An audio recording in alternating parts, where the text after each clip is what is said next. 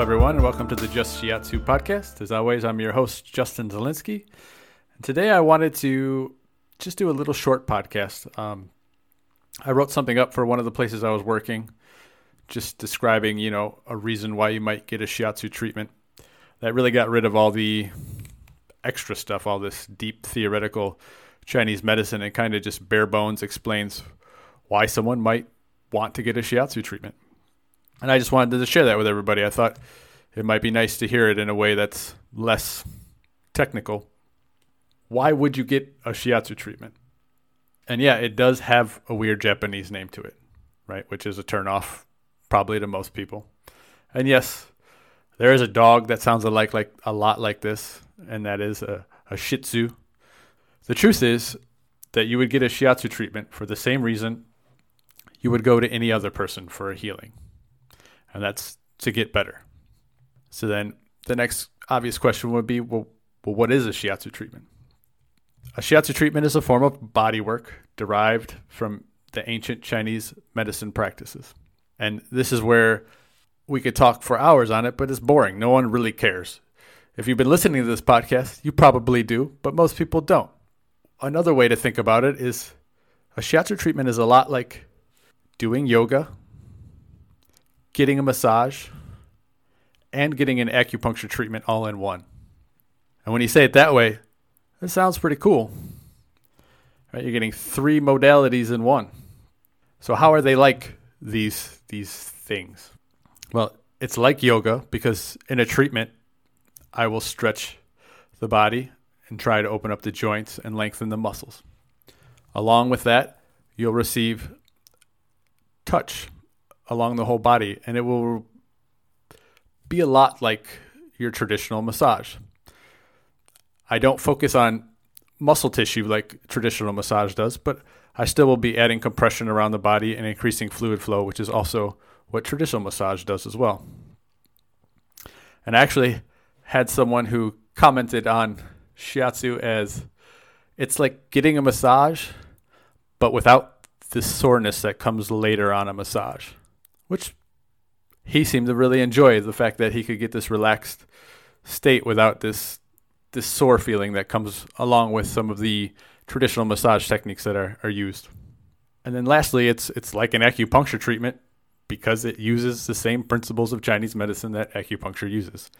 It is being used a little differently, but the concepts and ideas are all the same. And the best thing, at least in the way that I practice shiatsu, is you get to wear your lounge clothes, right? You get to just come in in very comfortable clothing and lay down and relax. And for me, when I first started getting shiatsu treatments, this was something I greatly appreciated because I never really liked undressing in a room with a stranger that's going to be massaging my body. That felt very uncomfortable to me and very disarming. So, in a shiatsu treatment, your clothes stay on and you just get to lay down and relax. And the other aspect of that is you really can't stretch someone when they're naked because it will expose parts of their body that should not be exposed to anyone but the people they want to expose that to. The basic idea in a shiatsu treatment is that we are balancing the energy of the body, and we call that energy ki or chi, depending on you know if it's Chinese or Japanese perspective.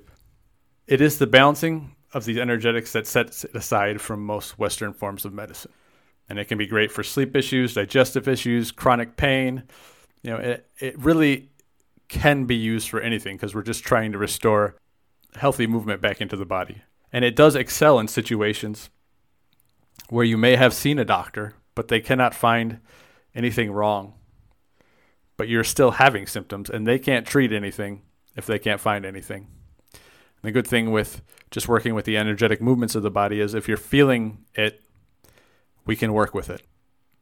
And lastly, shiatsu is just more interested in restoring healthy movement to the body and could care less about giving it a name, right? We don't have to diagnose something. We just have to know how to restore health to the body so that it can heal. And that's basically the gist of what a shiatsu treatment is. If you've ran across this podcast and you think someone might benefit from it, or you yourself were just interested in hearing it in a, in a different way, hopefully this was, was good for you you know, I encourage you to share this with loved ones or other people you you might know who benefit from it because this is a very short, you know, five minute description of what shiatsu is that could let someone know if it's something they want to do or not do just from this brief description. And as always, I always like to put my email address out there in case anyone wants to reach out, ask me a question, send me some ideas, has some thoughts, comments, anything you want to share. And my email address is justzelinski at gmail.com. And that's J U S T Z E L I N S K I at gmail.com. And as always, I hope you have a great week, and I hope to see you again.